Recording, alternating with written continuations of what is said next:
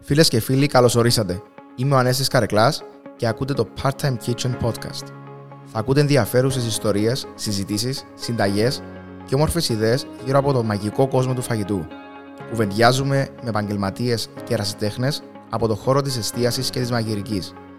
Μπορείτε να επικοινωνείτε μέσω της σελίδας Part-Time Kitchen στο Instagram, Facebook και YouTube. Καλή ακρόαση!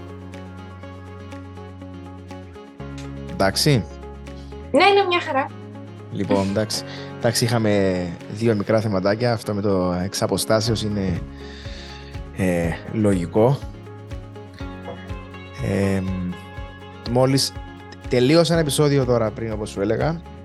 Ναι. Ε, και έπρεπε να ενωθούμε. Τα- Δυστυχώς δεν τα καταφέραμε να, να είμαστε εδώ διαζώσεις, να το να κάνουμε αυτό το επεισόδιο. Δεν πειράζει. Το επόμενο να τα καταφέρουμε. Αμέ. Λοιπόν, να σε καλωσορίσω στο, στο Part-Time Kitchen Podcast. Ε, και καταρχάς να σε, να σε ευχαριστήσω επειδή ε, φαντάζομαι και εσύ τώρα είσαι αρκετά ε, busy ε, με διάφορα projects που βλέπω και στο διαδίκτυο που έτσι τώρα είσαι λίγο πιο ε, μπλεγμένη μέσα στο, στο παζάρι. Ωραία. Ε, μ, να πω έτσι ε, ιστορικά ότι ήταν κοντά στο τρίτο επεισόδιο μόλις ξεκίνησα όταν σε, σου έστειλα ένα μήνυμα δηλαδή όταν τελείωσε νομίζω το, το, το Masterchef και λέω εντάξει είναι, ε, είναι must ε, η Poppy ε, λόγω της τρελής ε, πορείας που πήρε το παιχνίδι και, και σαν ε, σου κρύβω σαν προσωπικότητα ε, ήθελα να σε φέρω στο, στο, στο podcast και σε ευχαριστώ πάρα πολύ και ξανά καλώς όρισες Βρήκα και εγώ. Εγώ ευχαριστώ πάρα πολύ για την πρόσκληση, πραγματικά. Και μακάρι να πούμε ό,τι θέλει και το κοινό να ακούσει και τα πάντα. Ό,τι καλύτερο να του δώσουμε δύναμη να συνεχίζει να κάνει αυτό που θέλει και τα αγαπάει. Ακριβώς. Και μ, βλέπω, βλέπω το, το κοινό στη δική μου τη σελίδα προς το παρόν στο, στο Instagram. Βλέπω κοινό από την Ελλάδα να, να συνδέεται και να ακολουθεί. Ε, εντάξει, εί- είμαστε δύο χώρες, Κύπρος και Ελλάδα, που μοιάζουν και τα, ε, και τα εστιατόρια και τα φαγητά.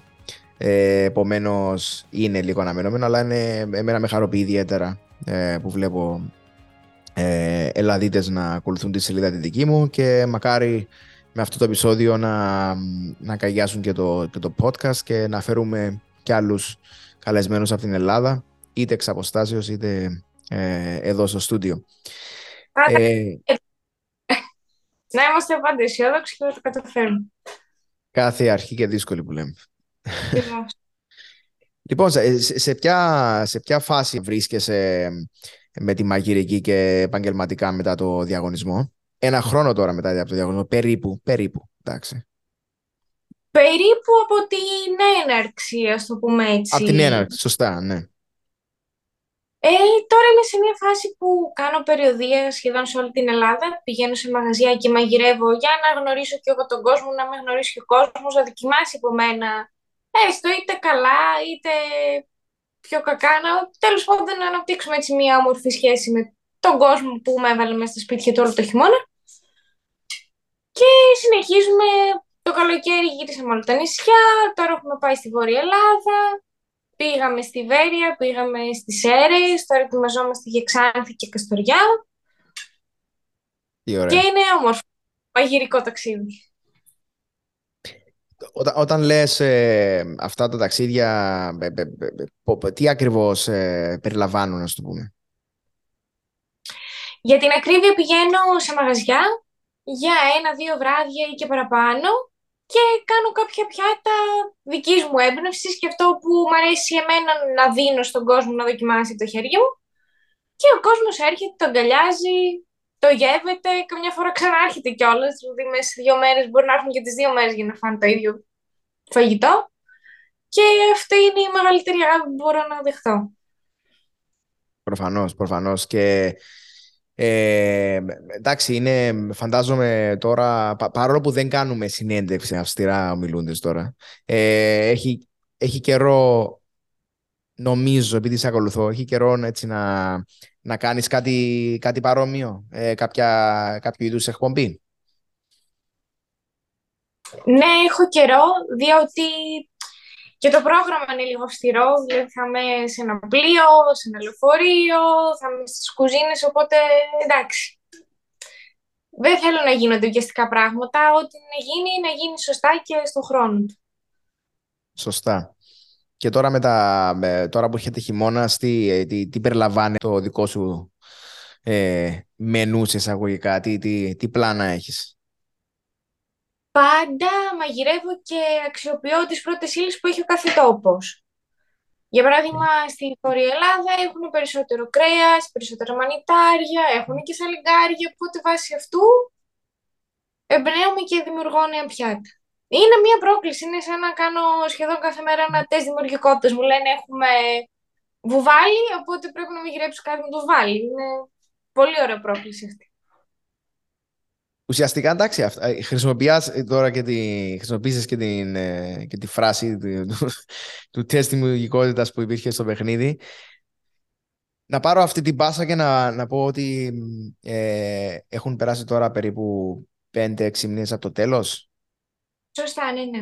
Ε, ναι. Είναι φυσιολογικό ακόμα να έχεις ε, αναμνήσεις και αυτές οι αναμνήσεις να, ας το, σε εισαγωγικά να επηρεάζουν και θετικά και αρνητικά την καθημερινότητά σου και τον τρόπο που δουλεύεις ή έχεις γυρίσει το διακόπτη στο επαγγελματικό και έχεις ε, όχι ξεχάσει αλλά αφήσει το Masterchef πίσω.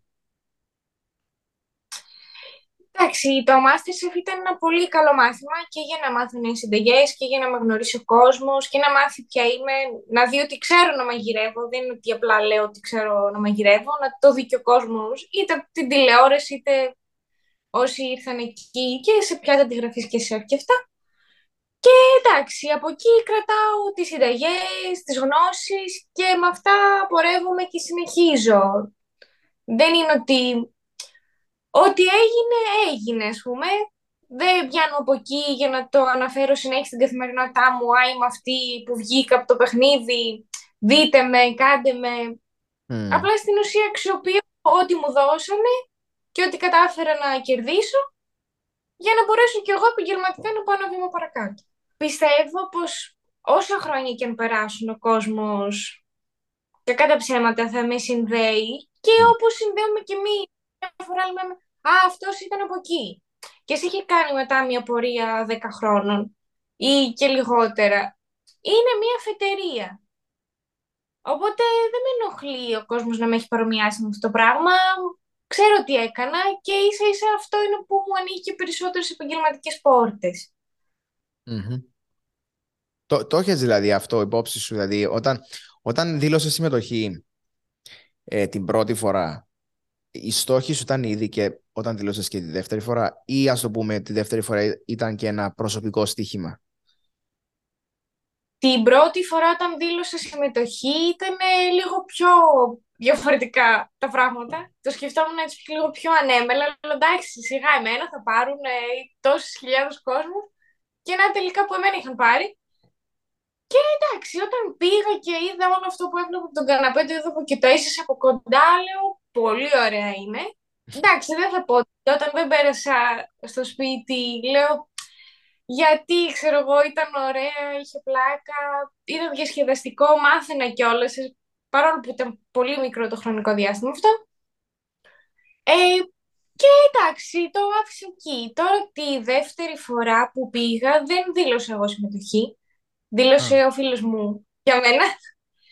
Και εντάξει, στην αρχή λίγο το σκεφτόμουν να πάω, να μην πάω, να ξαναπάω και να μην περάσω ξέρεις, αυτή η αποτυχία που και ο κόσμος μπορεί να σε συνδέσει, να πει αυτή πήγε για δεύτερη φορά και πάλι δεν πέρασε. Οπότε αυτό μπορεί να σου στοιχήσει και επαγγελματικά. Δηλαδή κάποιος που θα σε δει μπορεί να πει χίλια δύο πράγματα και να μην σε προσλάβει στο μαγαζί του. Επομένως, τη δεύτερη φορά που πήγα, εντάξει, πήγα και λίγο πιο έτοιμη γιατί δούλευα όλο αυτό τον καιρό, οπότε μάθαινα και την πίεση του χρόνου και από όλα. Ήμουνα λίγο πιο παρα... βασικά πολύ παραπάνω πιο έτοιμη. Και εντάξει, η δεύτερη φορά που πήγα ήταν μεγαλύτερη πρόκληση και ήταν αυτό που λες ότι όχι, τώρα θα τα καταφέρω. Δηλαδή μπορεί την προηγούμενη χρονιά να το είδα λίγο πιο έτσι ωραία, παραμυθένια και αυτά, αλλά τη δεύτερη φορά το βλέπεις λίγο πιο ρεαλιστικά. Ναι. Πιο ρεαλιστικά και πιο, ας το πούμε, ανταγωνιστικά ως ένα σημείο.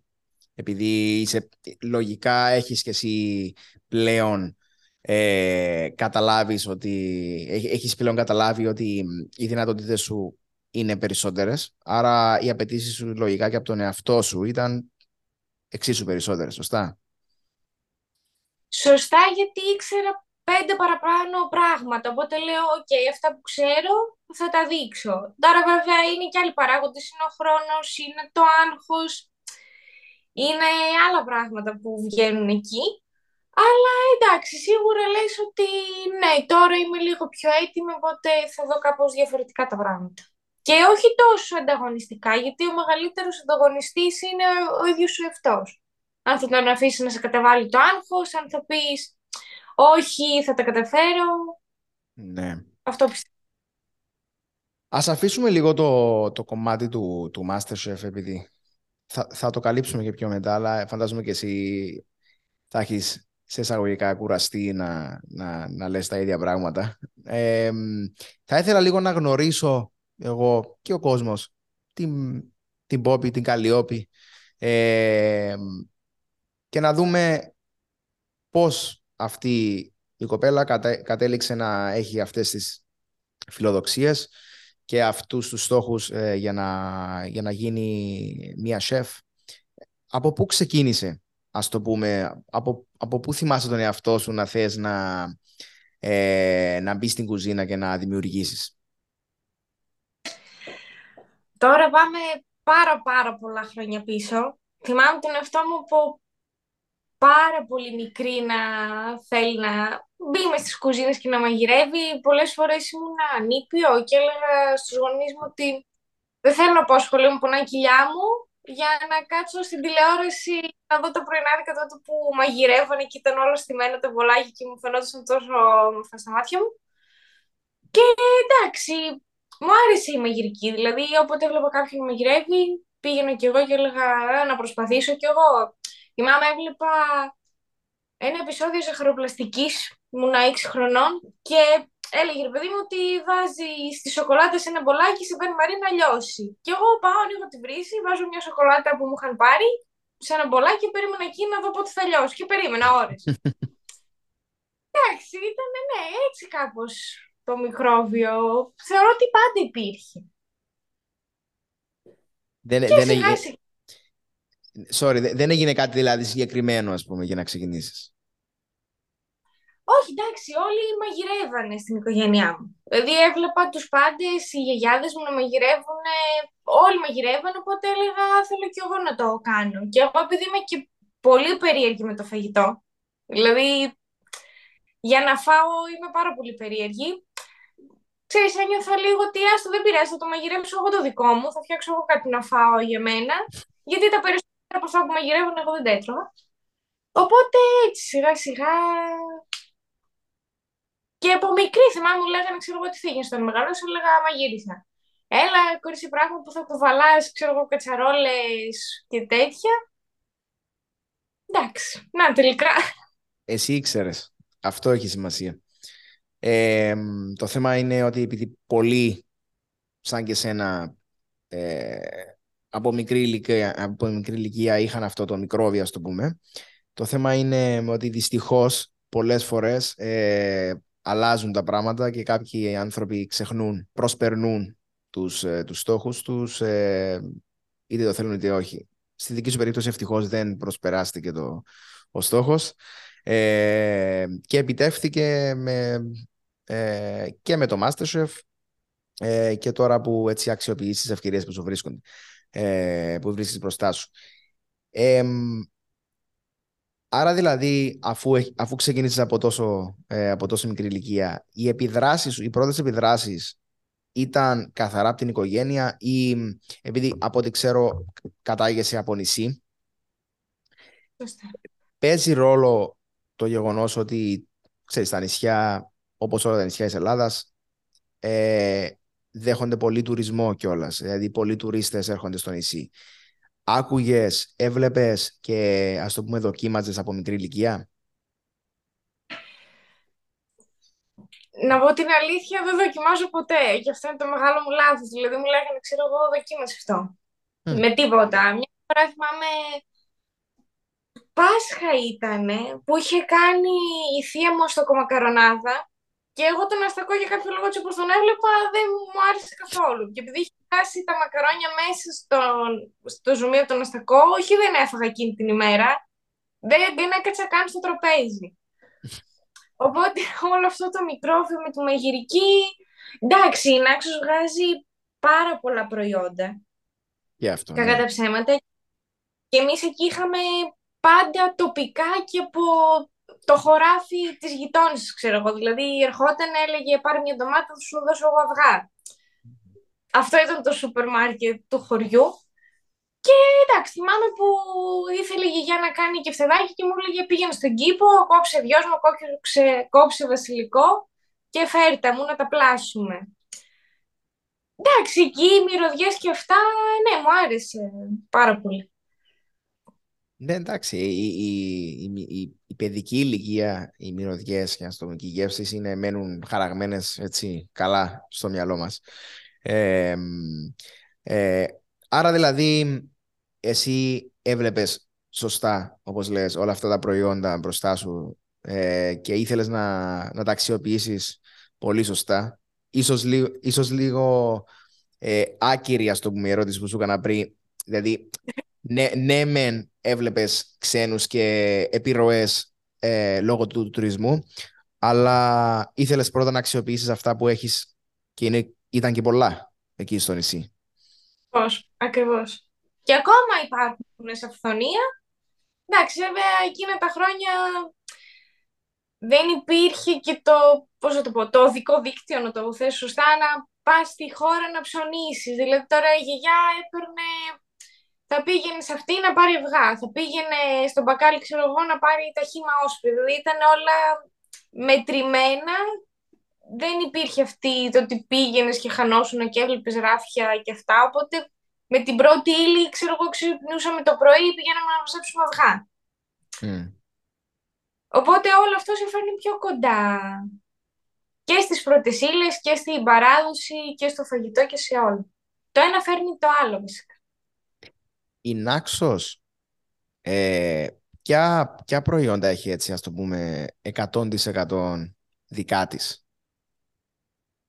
Πέρα από τη γραβιέρα Νάξου, έχει πάρα πολλά τυριά που είναι γνωστά στην Άξο και σιγά σιγά γίνονται και στην υπόλοιπη Ελλάδα και στην Ευρώπη, από όσο γνωρίζω. Είναι το αρσενικό το τυρί, είναι το σκορδοτήρι, είναι οι μυζήθρες, καλά οι πατάτες στο τόπ, το κίτρο που έχουμε, το κατσίκι, πολύ νόστιμο. Το αγαπημένος Ναι. Και εντάξει, σιγά σιγά είναι τα νέα παιδιά που επιστρέφουν πάλι στα χωριά, δηλαδή σπουδάζουν στην Αθήνα και επιστρέφουν πάλι πίσω στον τόπο μας, που σιγά σιγά φτιάχνουν μικρές μονάδες και φτιάχνουν διάφορες μαρμελάδες, διάφορα πράγματα που εντάξει, η Νάξος πιστεύω ότι μπορεί να ζήσει μόνο με τα δικά της προϊόντα δεν χρειάζεται να κάνει εισαγωγές κάποιο άλλο. Όταν, όταν πήγες στο παιχνίδι, ε, αυτή η μεγάλη γνώση που είχες από τα προϊόντα τα δικά σας και γενικά της Ελλάδας, θεωρείς ότι σε κάποιες δοκιμασίες ε, σε βοήθησε να έχεις ένα πλεονέκτημα;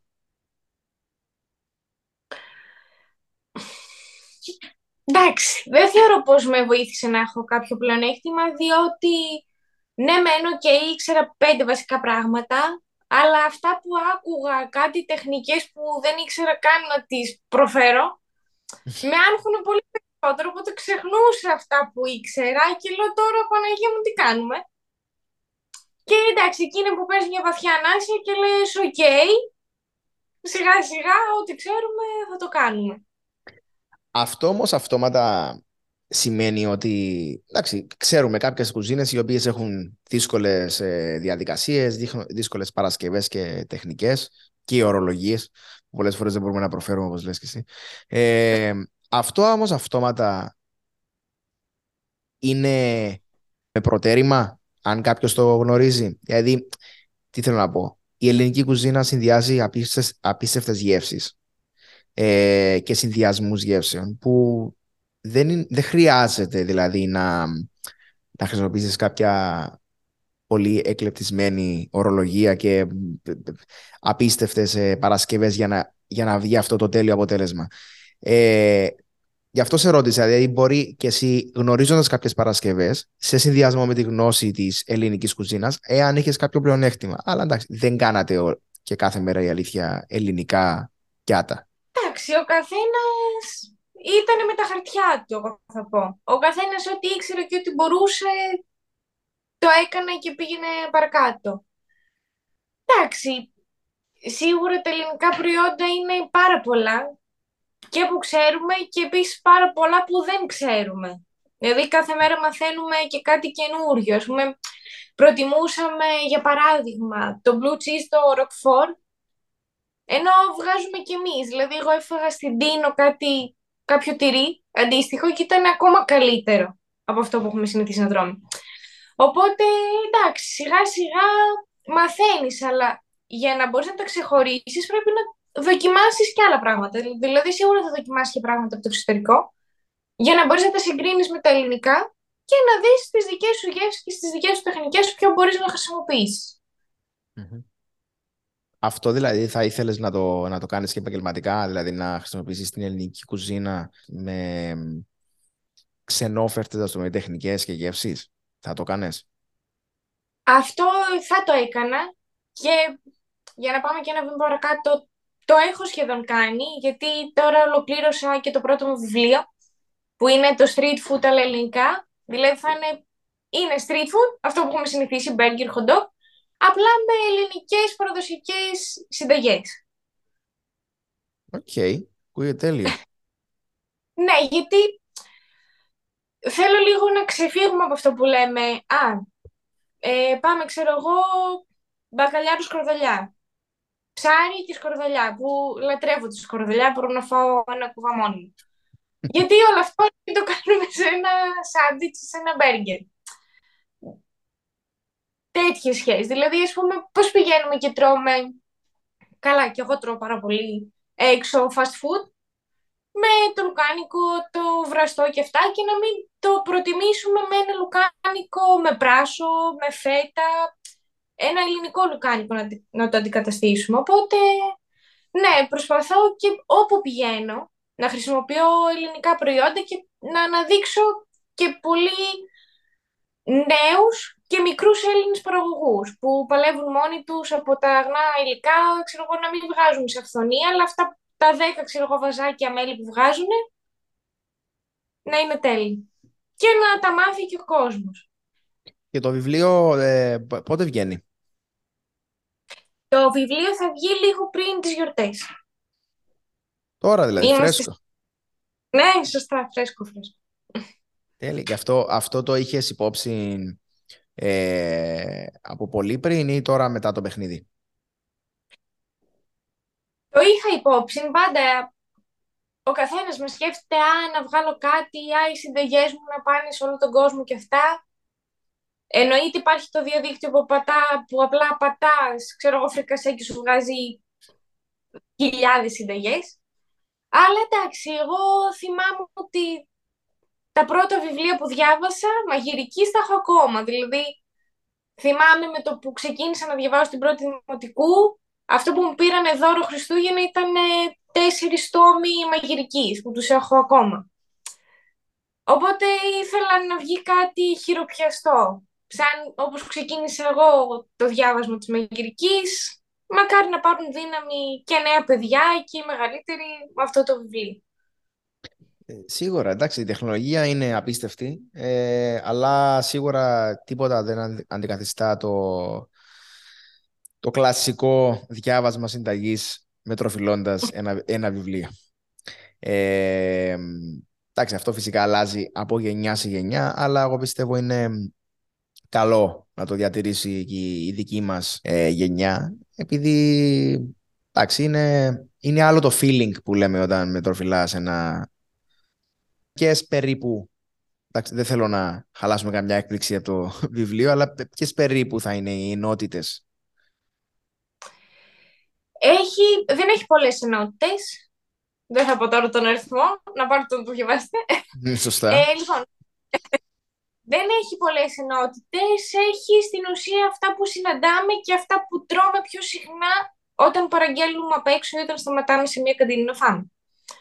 Δηλαδή έχει και το μπέργκερ, έχει και το hot dog, απλά δεν έχει το κλασικό μπιφτέκι, τυρί, ντομάτα και έτσι μαρούλι.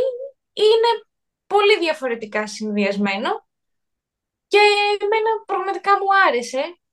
Είναι λίγο ξεχωριστό. Ελπίζω να το δει και ο κόσμος. Ακούγεται αλλά, ναι, ξεχωριστό. Μένα... Ναι. Ακούγεται ξεχωριστό και είναι πολύ περίεργο να δω δηλαδή, εκδοχές του street food σε ελληνική έκδοση.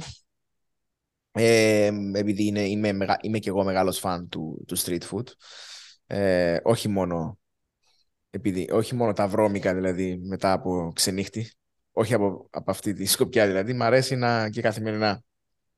Ε, δεν είναι ό,τι πιο υγιεινό, αλλά όταν, όταν τα υλικά είναι αγνά, όπως λες και εσύ, και είναι, υπάρχει ιστορία πίσω από το κάθε πιάτο, μια ωραία ομόρφη ονομασία, μια ωραία εικόνα, σε εμπνέει να το, να το φτιάξεις και με μια ελληνική έκδοση, γιατί όχι.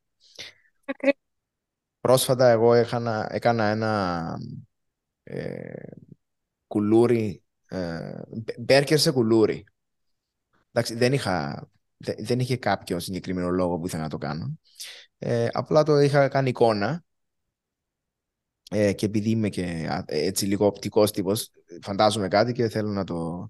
Ε, λέω ας κάνω ένα μπέρκερ ε, σε κουλούρι. Καλό βγήκε. Ε, άρα εντάξει, ναι, παίζεις, ε, παίζεις με, με συνταγές, με γεύσεις και γιατί όχι να, ε, να μπουν σε ένα έκθεμα, ας το πούμε, για να διαβάσει και ο κόσμος. Επειδή η φαντασία, ξέρεις, η φαντασία είναι εδώ, αλλά όταν το δεις κάπου σε ένα βιβλίο σε, στο διαδίκτυο, ε, είναι, και το κάνεις εικόνα, είναι πιο εύκολο να το αξιοποιήσεις. Σίγουρα, γιατί συνήθως όταν βλέπεις κάτι, και εγώ πολλές φορές όταν βλέπω κάτι και μου αρέσει την εικόνα, θέλω να το φάω. Αλλά όταν μου πεις τι είναι, μπορεί να μην το ξαναφάω ποτέ. Ναι. Δηλαδή, καμιά φορά τους λέω μην μου πείτε τι έχει, απλά αφήστε με να το φάω. Και μετά πείτε, να μου πείτε και μπορεί να μην το ξαναφάω ποτέ. Αυτό φαντάζομαι το κάνουν και κάποιοι chefs όταν θέλουν να κάνουν να, βάζουν, να βάλουν καινούργια πούμε, πιάτα στο μενού. Καλή ιδέα είναι αυτό. Δεν ξέρω αν το κάνουν ήδη. Δηλαδή να, ένα chef να πει στην ομάδα του ετοιμάστε 10 πιάτα και μην μου πείτε τι, ε, τι έχει μέσα. Ίσως αν μπορείς να ξεχωρίσεις τα υλικά, αν μπορείς να βρεις τι έχει μέσα, τι δεν έχει. Είναι, η μαγειρική είναι ωραία, δεν είναι ποτέ σταθερή, δεν τη βαριέσαι ποτέ, συνέχεια μαθαίνεις. Είναι όμορφη. Δεν είναι κάτι σίγουρο, δεν είναι ότι ναι, μεν ξέρω, οκ, ξέρω να κάνω γεμιστά. Πώς αλλιώς μπορείς να τα κάνεις τα γεμιστά. Π.χ. σε ένα μαγαζί που είχα πάει, είχα κάνει τα γεμιστά σε σαλάτα. Γιατί μου είχε πει ο ιδιοκτήτης ότι εμένα μου αρέσουν τα γεμιστά να τα φάω κρύα. Οπότε λέω, οκ, θα γίνουν μια σαλάτα. Πράγμα που ούτε εγώ φανταζόμουν πώς μπορεί να γίνει και πραγματικά όταν το δοκιμάσαμε ήταν ε, κάτι πολύ ωραίο. Ναι, όντως δεν έχει όρια. Ε, εντάξει, όμως ε, πηγαίνοντας πίσω σε αυτό που είπες ότι στην αρχή δεν, δεν σου άρεσε πολύ να δοκιμάζεις. Ε, τι ας το πούμε σε όθηση μετά έτσι να, να δοκιμάσεις παραπάνω πράγματα στην κουζίνα. Σίγουρα σε όλο αυτό το οφείλω και στο διαγωνισμό. Δηλαδή στα τόσα πιάτα αντιγραφής που δοκίμασα, δεν ξέρω αν είναι καλό ή κακό, τέλος πάντων, εγώ δεν έτρωγα ποτέ τα μύδια. Στο διαγωνισμό έπρεπε να τα δοκιμάσω για να δω πώς θα βγουν. Τώρα τρώω, δηλαδή τα ζητάω κιόλας να φάω. Η κυδόνια, γελιστερές και τέτοια, που μου λέγανε, ξέρω εγώ, φάει, κάνει καλό, και τα ήμουν φάση, όχι, δεν μ' αρέσει όπως τα βλέπω. Αλλά εντάξει, σιγά σιγά δοκιμάζεις. Μανιτάρια, το πιο απλό. Δεν μου άρεσαν καθόλου. Και τώρα παίρνω, μαγειρεύω, τα δοκιμάζω. Μανιτάρια είναι. Είναι φοβερά τα μανιτάρια. Εντάξει, έχει πάρα πολλά είδη κιόλας. Δεν είναι όλα τα ίδια. Εντάξει, τα μανιτάρια όπως και άλλα προϊόντα ε, και άλλες συνταγές από πολλούς έχω ακούσει ότι ε, ξέρεις δεν έτρωγα τότε όταν ήμουν μικρός τώρα τρώω σαν τρελός ας πούμε. Ε, άτομα και συγγενείς έχω ακούσει ας πούμε, τα, τα ρεβίθια με το σπανάχι ας πούμε ε, που δεν ήθελαν να τα δουν μπροστά τους και τώρα τρώνε σαν τρελοί. Εντάξει αυτό είναι α, αλλάζουν, αλλάζουν οι αντιλήψεις σου γενικά για το, για το φαγητό όσο μεγαλώνεις. Ε, φαντάζομαι και εσύ κάτι, κάτι παρόμοιο. Αλλάζουν εκεί όσο μεγαλώνεις και όταν έρχεσαι και σε επαφή με τις πρώτες ύλες. Εντάξει, βέβαια τα όσπρια δεν τα έτρωγα ούτε μικρή ούτε τώρα και νομίζω ότι πιο με το φάω είναι ένα φαγητό που θα τα φάω σε διάφορες παραλλαγές. Δηλαδή, Όλα τα όσπρια. Μετα... Ναι, ναι, ναι, τίποτα, τίποτα. Δηλαδή, έχω προσπαθήσει θα τα φάω σε σαλάτα μέχρι εκεί. Έχω βρει σαλάτες που οκ, θα τις φάω. Όχι και κάθε μέρα, αλλά επειδή πρέπει να πάρω τις σωστές βιταμίνες. Αλλά ας πούμε έτσι ρεβίθια με σπανάκι και εγώ ούτε να τα δω πραγματικά. Καλά, δεν σ' αρέσουν ας πούμε φασόλια γίγαντες με φέτα και βοδινό. Τίποτα με τίποτα. Μόνο που τα όσπρια ε, δεν ξέρω, μπορεί να μου έρθει. Ναι, είναι περίεργο, αλλά με τα όσπρια δεν έχω. Είναι με πάμιε. Όλα τα άλλα θα τα ανοιχτώ, θα τα δοκιμάσω, θα τα φάω. Αυτά με τίποτα. δηλαδή, αν κάνανε στο σπίτι κοτόπουλο με μπάμιες, έβγαζα το κοτόπουλο, το σκούπιζα και με χαρτοπετσέτα να μην έχει το σάλιο και έτσι το τρώω. ναι, ναι, σου λέω πολύ περίεργο με το φαγητό. Νομίζω αυτό με τις μπάμιες το είπες και στο παιχνίδι. Ναι, ναι. ναι. Και θυμάμαι κονσέρβα με μπάμιες και με το που την ανοίγω λέω πα, είναι του βάλω τέρμα, μακριά. Να μην το βλέπω. Εντάξει, αυτό που σου είπα πριν δεν είναι τυχαίο. Το έχω φάει σε ένα πάρα πολύ καλό εστιατόριο στην Αθήνα. Ε, γίγαντες, ε, με φέτα και ναι, και slow cooked ε, βοδινό. Και ήταν εξαιρετικό. Εντάξει, ε, είναι γούστα, εντάξει, ε, όπως όλα, εντάξει. Εντάξει, και εγώ με τα... τις φακές θα τις φάω σε σαλάτα. Μ' αρέσει έτσι, με μία κρέμα βαλσάμικο. Θα το φάω, ναι. Π.χ. δοκίμασα πρώτη φορά από τον κύριο Χαραραμπόπουλο ροβίτσα, που είναι ανήκει στην οικογένεια της Φακής, αν δεν κάνω λάθος. Ωραία ήταν, ενόστιμο. Τώρα να μου πεις φάτος σε σούπα, δεν ξέρω γιατί, ναι. δεν ξέρω γιατί τα έχω πάρει πολύ από φόβο. Να σου πω Δεν είμαι μόνη στον πλανήτη, αλλά... Όχι, δεν είσαι. Ε, σε πάρα πολλούς δεν αρέσει. δεν. Ναι. Ε, πάμε λίγο στην ευκαιρία που είχες και εσύ και όλοι οι διαγωνιζόμενοι του, του Masterchef να έρθετε σε, επαφή και σε συνεργασία με λαμπρά ονόματα ε, στο, ε, στο τομέα της μαγειρικής ε, και της εστίασης στην Ελλάδα. Πώς είναι αυτό όταν το, όταν το ζεις εκείνη τη στιγμή, πώς είναι; Όταν ακούς τα ονόματα και τους καλεσμένους και τους βλέπεις μπροστά σου τους σεφ, λες, οκ. Δηλαδή, εγώ αυτό που σκεφτόμουν είναι ότι εγώ θα φάω, θα φάω το πιάτο τους και πρέπει να το αντιγράψουν να το φάνε και εκείνοι. Δηλαδή, θα φάνε το δημιούργημά τους από μένα. Δεν το πίστευα. Και ειδικά και σε μια δοκιμασία, αν θυμάμαι σωστά, στην ελληνική εβδομάδα που είχαμε καλεσμένο τον κύριο Μαμαλάκη, Mm. Λέω θα με γυρέψω εγώ για τον κύριο Μαμαλάκη. Δηλαδή θα φάει από μένα αυτός ο άνθρωπο. Και πραγματικά ήταν τόση μεγάλη συγκίνηση. Και ναι, είναι αυτό που λες ότι ναι, θέλω να δοκιμάσει από μένα στο και μία φορά και μην με θυμάται μετά, δεν πειράζει. Αλλά εντάξει, όσον αφορά και ειδικά στα πιάτα αντιγραφής, λες τώρα αυτοί οι άνθρωποι έκαναν χρόνια για να βγάλουν αυτό το πιάτο και θα τους το βγάλω εγώ σε μία ώρα και θα το φάνε και από μένα. Οπότε αυτή ήταν η μεγαλύτερη πρόκληση. Λες, μην τους απογοητεύσω. Οι άνθρωποι φέρουν το πιάτο και εγώ το βγάλω χάλια. Οπότε εκεί λες, οκ, πάμε να κάνουμε ό,τι καλύτερο μπορούμε. Ναι, και, και εντάξει, ε, ε, το, το δύσκολο είναι ότι φαντάζομαι, εσύ να μας πεις, ε, ε, το δύσκολο είναι ότι εκεί έχεις ένα, ένα στόχο να κάνεις το πιάτο, αλλά ταυτόχρονα θες να θυμάσαι και όταν πας τη νύχτα στο σπίτι να κοιμηθείς, ε, να αποκομίσεις δηλαδή κάποια πράγματα, δηλαδή να μην είναι απλά στο ανταγωνιστικό κομμάτι και στο κομμάτι του διαγωνισμού, να, να, να, να μείνουν και να τα σημειώσεις κάτω εδώ και σε χαρτί. Το έχεις κάνει αυτό μετά από δοκιμασία; Μετά από δοκιμασία, εγώ απλά σημείωνα τις τεχνικές, γιατί όταν μπήκα στο διαγωνισμό δεν ήξερα, από τις τεχνικές που γνωρίζω τώρα, δεν ήξερα ούτε το ένα τρίτο. Οπότε έλεγα, οκ, ξέρω αυτό, αυτή την τεχνική, αυτόν τον συνδυασμό, οπότε ξέρω ότι θα έχω στο μυαλό μου, στο δημιουργικό του στο Mystery Box, να κάνω κάποιο αντίστοιχο, αφού έμαθα αυτή την τεχνική, ας την αξιοποιήσω. Και ναι, είναι...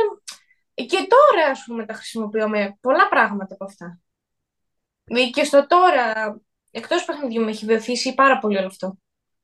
Νομίζω αυτό είναι το πιο, το, το πιο μεγάλο μάθημα που μπορείς να πάρεις από το, το Masterchef. Δηλαδή, ε, σε εισαγωγικά, ζηλεύω ε, όταν βλέπω διαγωνισμούς ε, όπου οι, οι διαγωνιζόμενοι καλούνται να αντιγράψουν ή ας το πούμε να φτιάξουν μια δύσκολη συνταγή ε, που έχει δημιουργήσει ένας καταξιωμένος σεφ. Δηλαδή εκείνη τη στιγμή είναι ένα δωρεάν πανεπιστήμιο ε, με τη μόνη διαφορά ότι σε βλέπει όλη η Ελλάδα και η Κύπρος. Εντάξει, εγώ το έβλεπα ότι είναι ένα νέο masterclass. Έτσι τα έβλεπα και προσπαθούσα να σημειώσω και να είμαι συγκεντρωμένη σε αυτά που λένε και στο τι πρέπει να προσέξουμε. Γιατί και τώρα με έχει βοηθήσει πάρα πολύ όλο αυτό.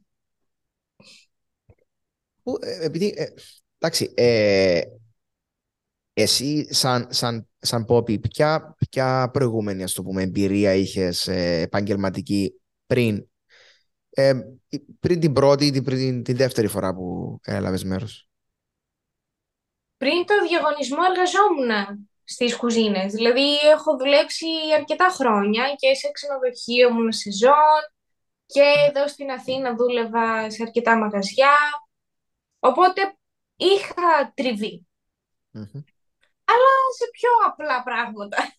Δηλαδή όχι αυτά που ακούμε στο διαγωνισμό, αλλά σίγουρα είχα τις γνώσεις για κάποια βασικά πράγματα, είχα την εμπειρία, ήξερα κάποια παραπάνω υλικά που δεν τα γνώριζαν οι άλλοι, οπότε προσπαθούσα εκεί να πατήσω πάνω.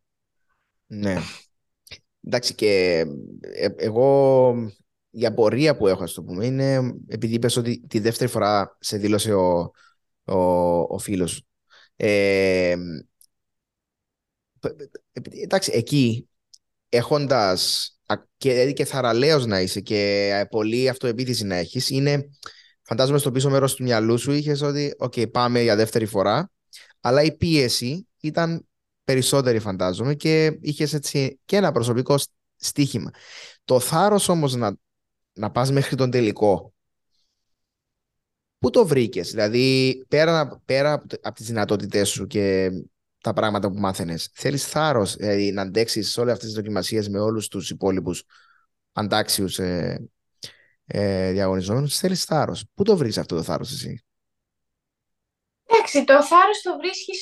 Εγώ πήγα αρκετές φορές σε δοκιμασίες αποχώρησης. Πράγμα που με βοήθησε πάρα πολύ να μαθαίνω νέα πράγματα και νέους συνδυασμούς. Οπότε όλο αυτό κυλούσε πολύ γρήγορα γιατί ήμουνα σε δοκιμασία αποχώρησης, σε έμενα, μετά είχαμε δημιουργικότητα. Λέω, οκ, θα κάνω αυτά. Συνήθως ξαναπήγαινα πάλι σε αποχώρηση, αλλά δεν πειράζει. Αλλά είναι αυτό που λες, οκ, να να άντε να φτάσω στους 15. Μετά φτάνεις στους 15 λες, ας μπω στη δεκάδα. Μετά μπαίνεις στη δεκάδα λες, οκ, γιατί να μην προχωρήσω λίγο παραπάνω; Ναι. Και εντάξει, εγώ έχω πει πως όταν έχω, ξεκινάω κάτι θέλω και να το τελειώνω. Όπως και αν είναι αυτό. Οπότε, καλά δεν πίστευα ποτέ ότι θα φτάσω στον τελικό. Νομίζω κανείς δεν το πίστευε, όχι μόνο εγώ. Αλλά εντάξει, είναι αυτό που λες, σιγά σιγά θα φτάσω κάπου, δεν χρειάζεται να κάνω μεγάλα βήματα. Σιγά σιγά μετά έβλεπα και ότι οι αντιγραφές πιάτων ήταν για μένα κάτι το πάρα πολύ ωραίο και ήταν ένα τεράστιο μάθημα. Οπότε κάθε φορά που φορούσα τα μαύρα και κατέβαινα κάτω και έβλεπα τους καλεσμένους ε, λέω ωραία πάμε να μάθουμε κάτι ακόμα, κάτι ακόμα, κάτι ακόμα και αυτό είναι που σε φτάνει εκεί που φτάνεις, εκεί που θες να φτάσεις. Πολύ σωστά. Και, και, και να σου πω κάτι. Όπως κάθε παιχνίδι, επειδή παιχνίδι, περί, περί παιχνίδι, ε, παιχνιδιού ε, πρόκειται, ε, υπάρχουν και εκπλήξεις. Ε, αλλά αυτό που λες ότι όλοι περίμεναν ότι ε, κανένας, κα, κανείς δεν περίμενε ότι θα πας τελικό.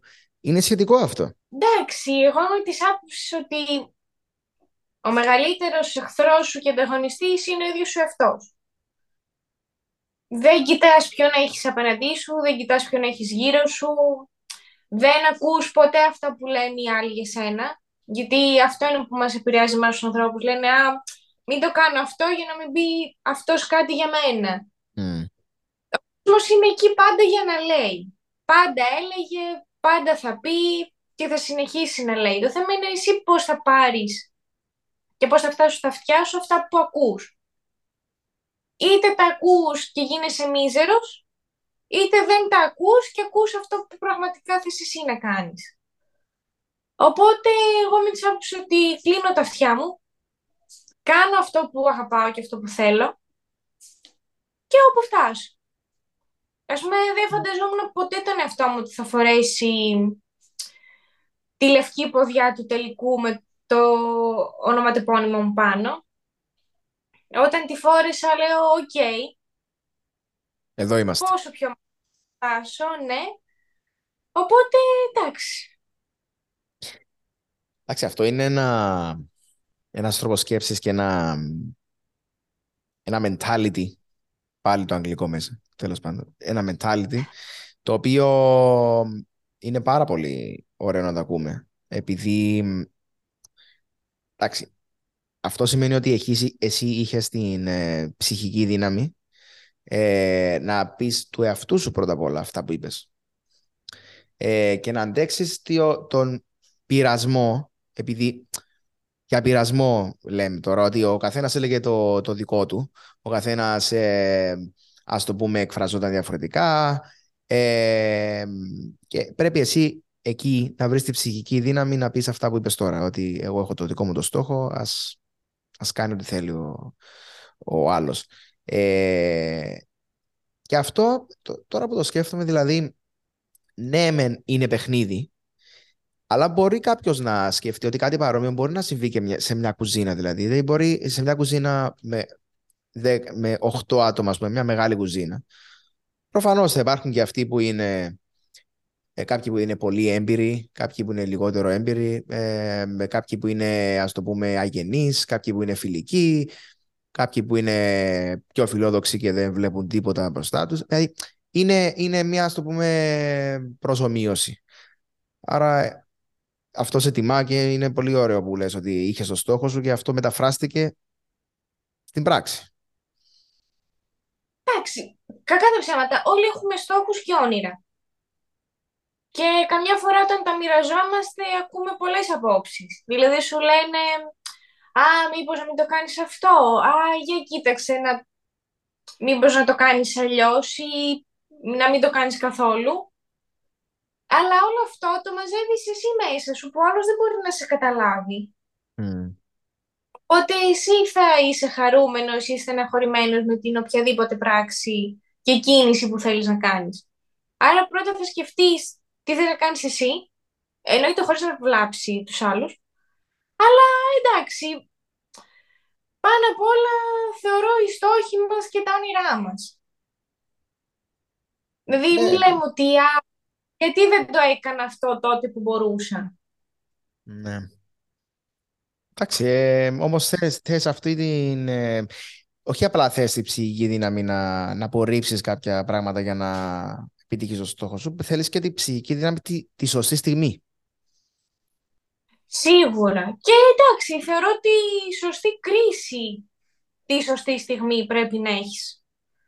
Εμένα και πούμε για παράδειγμα όταν ανακοίνωσα, καλά όχι σε όλο τον κόσμο, δηλαδή το ήξερα πολύ λίγα άτομα ότι θα ξαναπάω στο διαγωνισμό αυτόν.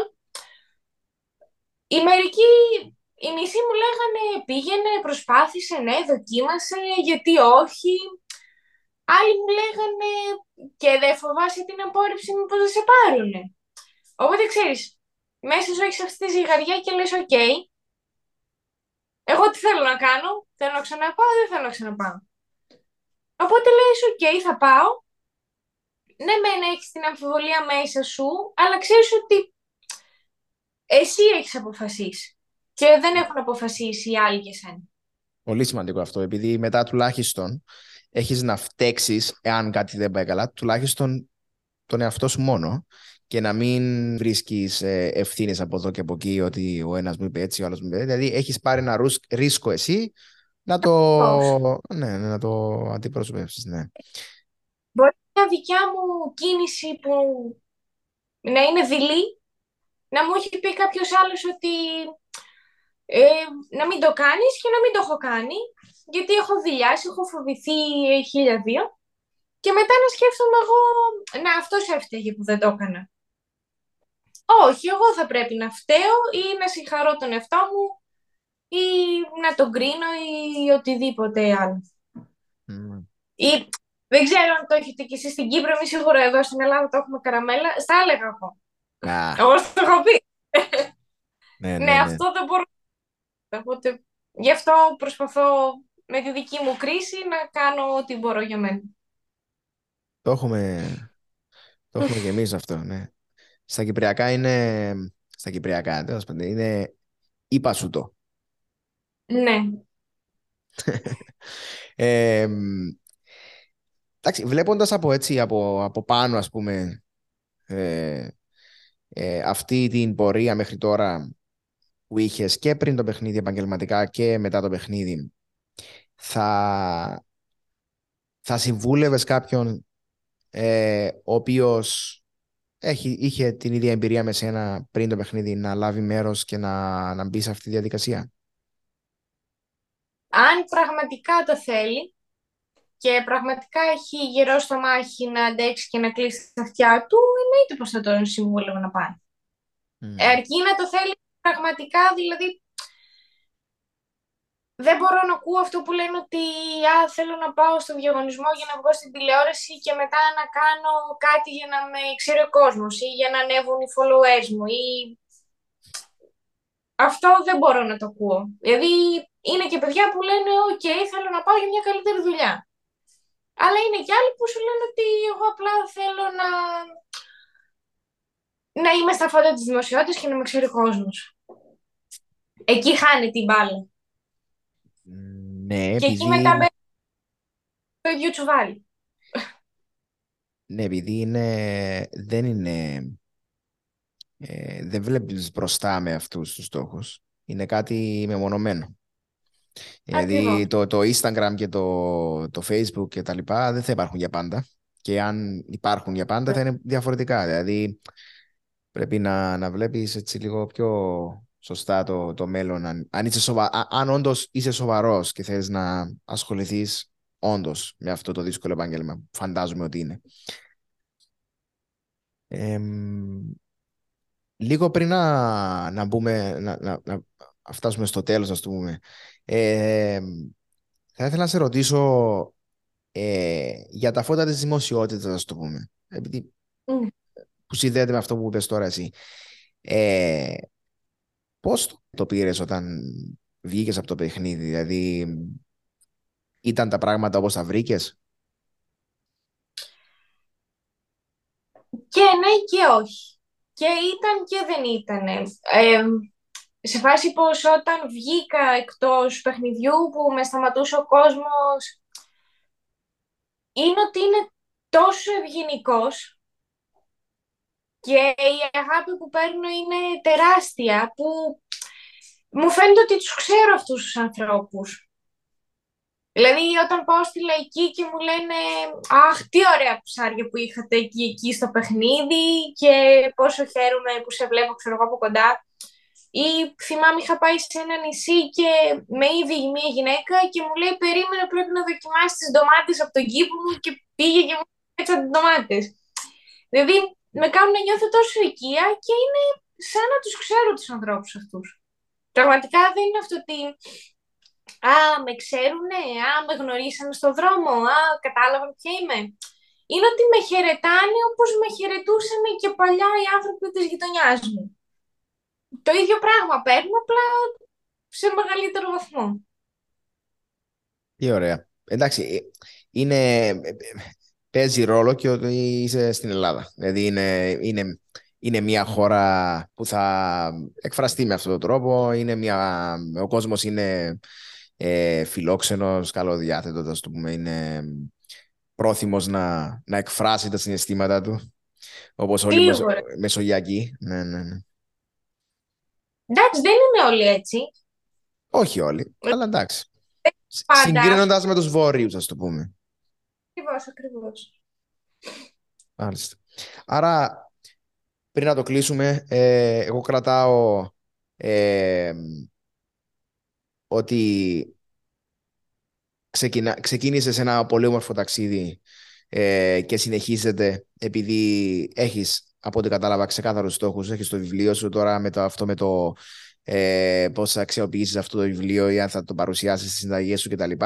Αλλά η απορία που έχω εγώ και οι άλλοι που μου είπαν να σε ρωτήσω, ε, με αυτή την καντίνα τι θα γίνει; Τι θα γίνει; Έλα, και εγώ την ίδια πορεία Όχι, εντάξει. Λοιπόν, η καντίνα είναι ένα όνειρο που μου λένε καλά ξέρω από καντίνα θες να κάνεις. Ναι, θέλω να κάνω καντίνα γιατί εμένα μου αρέσει το street food και το fast food. Μου αρέσει πάρα πολύ. Δηλαδή κάθε μέρα μπορούν να τρώω μόνο αυτό. Οπότε στην ουσία θέλω να βάλω τις δικές μου ιδέες σε ένα σάντουιτς, σε ένα μπέργκερ, σε ένα hot dog. Τώρα, για να υλοποιηθεί αυτό το όνειρο, είναι πάρα πολλοί παράγοντες από πίσω. Κάθε μέρα παλεύω για αυτούς σιγά σιγά όπως μπορώ. Και εντάξει, δεν θέλω να κάνω βιαστικές κινήσεις. Έχουν βρεθεί και ευκαιρίες, αλλά είχαν εμπόδια. Αλλά εντάξει, σιγά σιγά θα ξεπεραστούν. Τώρα ελπίζω με το νέο έτος, εγώ εκεί έχω στοχεύσει, και πάντα μου αρέσει να πετυχαίνω τους στόχους μου, οπότε με το νέο έτος σίγουρα θα μάθετε πολλά περισσότερα για την καντίνα. Εντάξει. εντάξει το, το, πήρα το μήνυμα, το πήρα το μήνυμα. Αλλά εντάξει, σίγουρα δεν, δεν, δεν είναι βία, ας το πούμε, να γίνει τώρα. Ε, δηλαδή, ε, καταλαβαίνω ότι το έχεις στο μυαλό σου, αλλά αν, αν θες να το κάνεις, να το κάνεις σωστά. Ε, άρα θα έρθει η στιγμή κατάλληλη, ναι πρέπει. Και εκτός αυτού, δεν είναι ότι. Ok, okay, μου λένε ε, πότε θα κάνεις την καντίνα. Είναι άλλα πράγματα που πρέπει να γίνουν πριν. Δηλαδή, πρέπει να διαβάσω. Εγώ τώρα θα συμμετάσχω σε ένα σεμινάριο για street food, οπότε πρέπει να το δω λίγο και εκεί τι θα μάθω. Δεν είναι ότι απλά έχω μία ιδέα και το κάνω. Είναι πάρα πολλά πράγματα από πίσω. Θέλω να διαβάσω, θέλω να προετοιμαστώ σωστά, να δοκιμάσω ξανά και ξανά αυτά που θέλω να προσφέρω στον κόσμο δεν είναι ότι απλά θα γίνει για να πούν ότι «Α, κοίτα, το είπε και το έκανε». Θέλω να γίνει σωστά και γιατί ο κόσμος θα τρώει. Οπότε θέλω να τρώει κάτι πολύ νόστιμο και να είναι και εξαρτημένος από αυτό, δηλαδή να θέλω να το τρώει συνέχεια. Οπότε όλο αυτό θέλει πολλή δουλειά από πίσω και σιγά σιγά, βήμα-βήμα γίνεται. Και όταν το φάει τη Δευτέρα και θέλει να το ξαναφάει την Πέμπτη, να είναι το ίδιο. Ακριβώς. Εννοείται. Και άμα το φάει τον ένα μήνα και λείψει και πρέπει να ξαναγυρίσει η Αθήνα, ξέρω εγώ, να φάει το ίδιο μετά από δύο και τρεις μήνες. Αυτό το έχω πάθει εγώ. Το έχω πάθει σε street food αυτό. Ε, με την, δεν το έχω πάθει, μου έχει συμβεί εννοώ. Με την καλή την έννοια. όταν έφυγα από το Brighton που σπούδαζα, ε, είχαμε ένα, με τους φίλους ένα αγαπημένο μπερκεράδικο, το οποίο ήταν μια τρύπα, δηλαδή ήταν πολύ μικρό, αλλά έκανε το καλύτερο μπέρκερ του Brighton. Δοκιμάς, δοκίμασα αυτό το μπέρκερ μετά από πέντε χρόνια και όχι απλά ήταν ακόμη εκεί με μεγάλη επιτυχία, ήταν και καλύτερο. Ακριβώς. Αυτό για να γίνει θέλει δουλειά. Αλλά εντάξει, όλα, Δεν- όλα θα γίνουν με την ώρα τους. Όλα θα γίνουν στην ώρα τους. Με το νέο έτος όλα θα πάνε καλά. Είμαι πιο Μακάρι. αισιόδοξη. Να έχουμε την υγεία μας που είναι, λι- Ε. ακούγεται λίγο κλισέ, αλλά αυτό είναι. Ε, πάνω απ' όλα υγεία και όλα τα άλλα θα τα καταφέρουμε. Υγεία και όνειρα θα πω εγώ πάνω απ' όλα. Έλα, υγεία. Υγεία και όνειρα. Ωραίο. Πολύ ωραίο αυτό. Θα σε ευχαριστήσω πάρα πολύ ε, Εγώ ευχαριστώ. για την κουβέντα μας. Ε, ελπίζω με τον καινούργιο χρόνο ε, όλα όσα έχεις ε, στο μυαλό σου να, να τα πετύχεις Μακάρι. και γιατί ίσως και περισσότερα. Ε, αν βρεις ώρα να έρθεις Κύπρο ή κάποια ευκαιρία ε, θα χαρώ πολύ να σε δω από κοντά ε, είτε να, για ένα καφέ, ένα, ένα ποτό, να μαγειρέψουμε κάτι, να κάνουμε ξανά ένα podcast. Ε, θα χαρώ πολύ να σε δω από, από κοντά. Και πριν κλείσουμε, ένα ας το πούμε μήνυμα ε, σε, όποιον, ε, σε όποιον σε ακούει. Εντάξει, το μεγαλύτερο μήνυμα για μένα που και αυτό μπορεί να ακουστεί κλισέ, αλλά εγώ αυτό υπηρετώ και αυτό θέλω να κάνει και όλος ο κόσμος όσο μπορεί είναι να μην τα παρατάει ποτέ και πάντα να ακολουθεί αυτό που έχει ονειρευτεί για τον εαυτό του. Και απλά να κλείνει τα αυτιά του, να μην ακούει «Α, γιατί δεν έκανες αυτό που σου είπα» ή «Άμα σου είχα, αυτό που σου είχα προτείνει εγώ θα σε έκανε τώρα καλύτερο». Δηλαδή, όχι, όχι. Χει σε όλα αυτά. Πολύ ωραίο. Και να ξέρεις ότι εγώ σε, σε φέρνω σαν παράδειγμα. Ε, όταν προσπαθώ να βρω ένα παράδειγμα του ότι επιμένω νικά, ας το πούμε. Ε, μαγειρικά τουλάχιστον. Ευχαριστώ. Μακάρι να είσαι καλά. Σου εύχομαι καλό Σαββατοκυριακό. Ευχαριστώ Ε, πάρα πολύ. Και όπως είπαμε, το καλό όταν έρθεις Κύπρο, ξέρεις πού να με βρεις. Ευχαριστώ πάρα πολύ. Ευχαριστώ καλή, να είσαι καλά. Ευχαριστώ. Καλή συνέχεια.